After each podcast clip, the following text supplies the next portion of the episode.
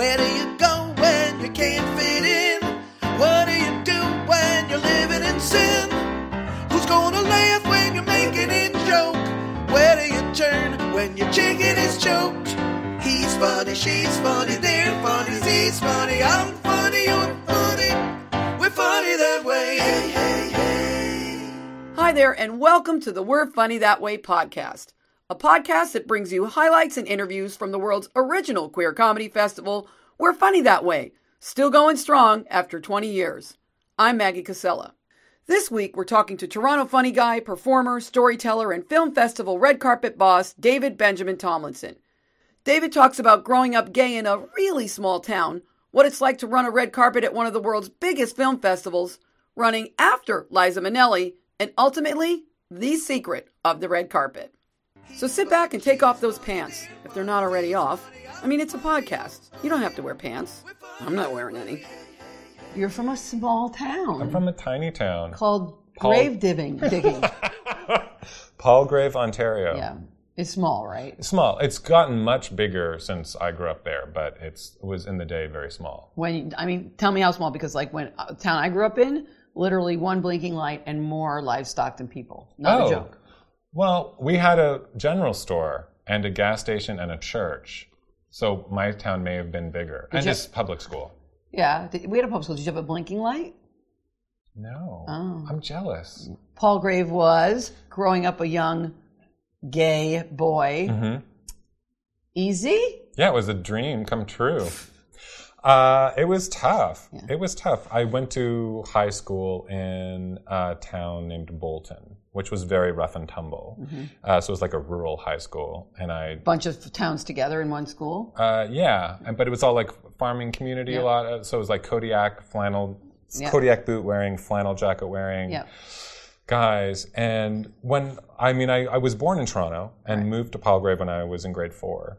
You didn't move there by yourself. You No. just be like, yeah, that would have been amazing, though, Right? right? I was a smart kid, but Right. not that smart. And when I when I was in the city, I used to skip with the girls at recess because I I loved skipping so much. And when I got to the country on my first recess on my first day, the boys all went out to play Red Rover in the field, and I went to play with the girls, and they were like, "What the fuck are you doing?" And I'm like, "Skipping." And then I outskipped them all, and then they hated me even more for that because I was like, "I'll show you how to double dutch." So skipping rope. Skipping rope, yeah.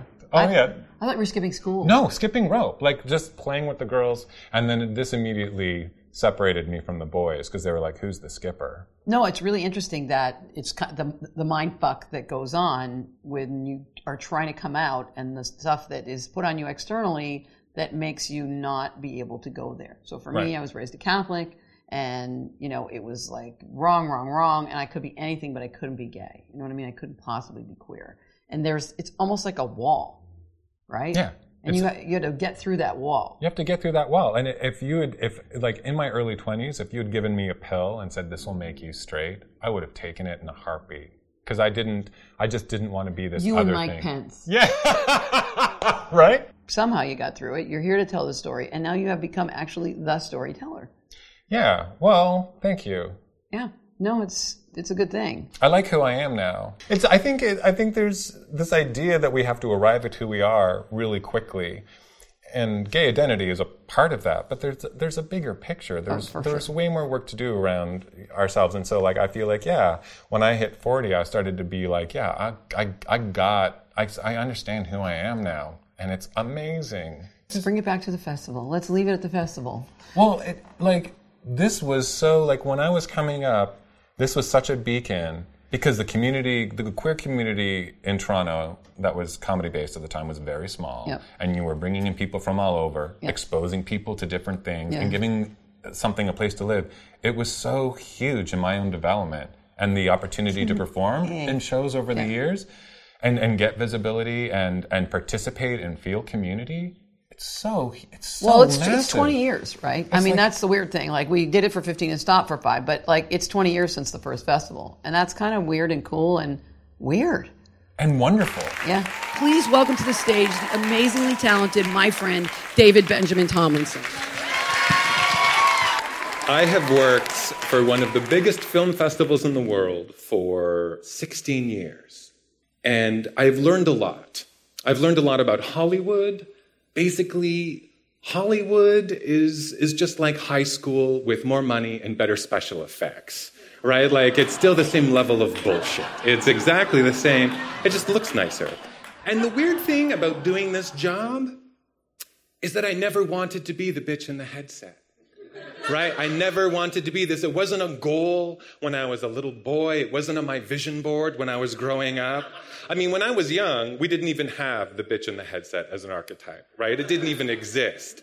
The closest thing we had was the snooty maitre d' at a fancy French restaurant judging everyone from behind his podium.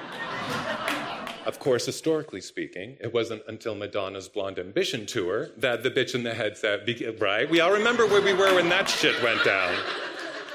And then the bitch in the headset was created, and it was iconic and immediate. And on the very first day of my very first festival, when they handed me my very first headset, David, here you go, thank you. And I put on my walkie and I put on my headset, and it was like, Greta Garbo and Monroe, Dietrich and DiMaggio. It was right there, and it was that moment that I realized that the bitch in the headset burned brightly within.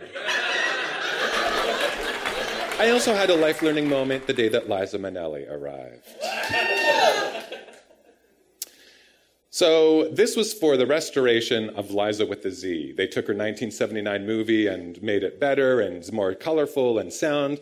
And so we were waiting for her, and they had arranged for a documentary film crew to follow her through the whole process hotel, limo, carpet backstage. It's unprecedented access. Nobody, nobody has this kind of access. So we're all waiting. The crowds are out front. Everyone's super excited, and uh, like, but no sign of Liza. And we're getting really close to the start of film. Suddenly, the sedan pulls up, and a woman with a clipboard hops out, and a guy with a sound uh, boom mic, and a cameraman. And she comes. The woman with the clipboard, the producer, comes up to me, and she says, "Okay, Liza is a minute thirty away. When she gets here, I want you to open the door, look right to camera, and say." say, Liza's here! Liza's here!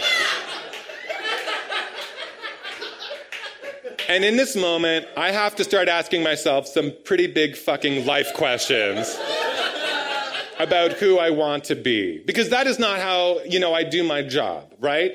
How I do my job is I get the talent on the carpet.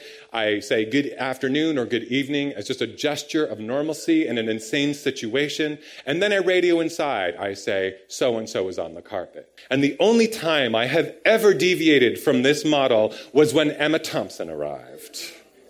When Emma Thompson arrived, I opened the door, I got her out, I said, Good evening. She nodded. I said, Emma Thompson is on the carpet. And she heard me and she looked at me and she's like, Ooh, someday I just wish someone would say the eagle has landed. And I was just like, all right, Emma Thompson, you're fucking on. So I was just like, hey, this is David with an all call. The eagle has landed. And then she hears this and she's fucking delighted. And meanwhile, the radio's like, uh, is David okay? Is anyone eyes on David? What's happening? So that's the only time I have deviated from this. And so I have to decide, am I going to be the guy on the DVD who's like, Liza's here, Liza's here. You know, is that the way I want to go? Because Andy Warhol said that we all get 15 minutes. And A, I want more than that. And, and, and B, do I want to, is that my 15 minutes opening the door for someone else? But it would be campy. It would be something I could build on, but I'm a business professional. I'm all of these existential thoughts, and then the white limo pulls up. I open the door, the camera zooms in, I get her onto the carpet, good afternoon. My hand goes for my walkie. I don't know what I'm going to do. I look right at camera. Liza Minnelli is on the carpet. Over. The producer throws up her hands. Ah, and they race inside. Because here's the thing my 15 minutes are going to be about me opening the door for me. I am not your fucking monkey. Right? Liza Minnelli, do you remember when you were young and you go to a family party and there was always one crazy drunken aunt that constantly needed to be managed that all the kids loved and all the adults were like, fuck, Joanne's here. Like, do you remember? That's Liza Minnelli. She is, and she's being carefully managed the entire way. Uh, and she's fabulous and she's wonderful and she's being carefully, carefully managed. And when they introduce the film, she's with two producers who are like guiding her conversation and making sure that she stays on the rails. And then the three of them exit. They throw to the movie and they start to exit. And the two guys clear the stage And Liza Minnelli turns back unexpectedly with her mic. And the whole room is like, holy shit, anything can happen right now. And then so Liza does her own intro to the movie. And she, so she starts to do this thing where she's like, all right, are you ready? It's not a great Liza impression. You just like, she's like, let's go back. back to 1979. So she starts to do this weird dance off the stage, and it's like her gestures are like she's hoping to open a time space portal that the whole theater will go through. It's so weird. It's like, 19, let's go back. And so finally she clears the stage and she just chucks her mic into the dark and throws off her boa. And then she just heads, blows past me and like goes to the first door she can find and stops in front of it and then says, I don't know where I'm going. So I, I go up to her. I'm like, it's okay, I can take you to your seat. And she grabs my arm and she says, You stick with me, I move fast. People ask me why I do this job. I do it because I think it's an addiction. I do it because I work with a remarkable group of people who make my life better. And uh, I've learned a lot about life doing this job. I've learned a lot about maintaining calm in the face of chaos. I learned a lot about responsibility and accountability and a lot about power. But the most important thing I've learned is the secret of the red carpet.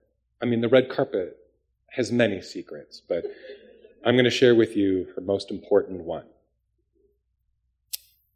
The biggest secret of the red carpet is this it's just a piece of carpet. Right? It's just carpet. We make it special and we surround it with poles and sticks and rope, but it's just carpet. And if you give that carpet power to turn you into something, 30 seconds after you step on that carpet and you step off, you go back to being the thing that you were. Power is not about walking on the red carpet. It's not about cruelty or being demanding or seeing how you can jockey for position. It's about walking with certainty. And what the red carpet ultimately teaches is this. Life is your runway. So walk your own red carpet every day. Whether you're in line at the coffee shop or you're in the food store, or you're getting snapped by the paparazzi. Be somebody. Be somebody special. Because you know what? You are. Thank you very much.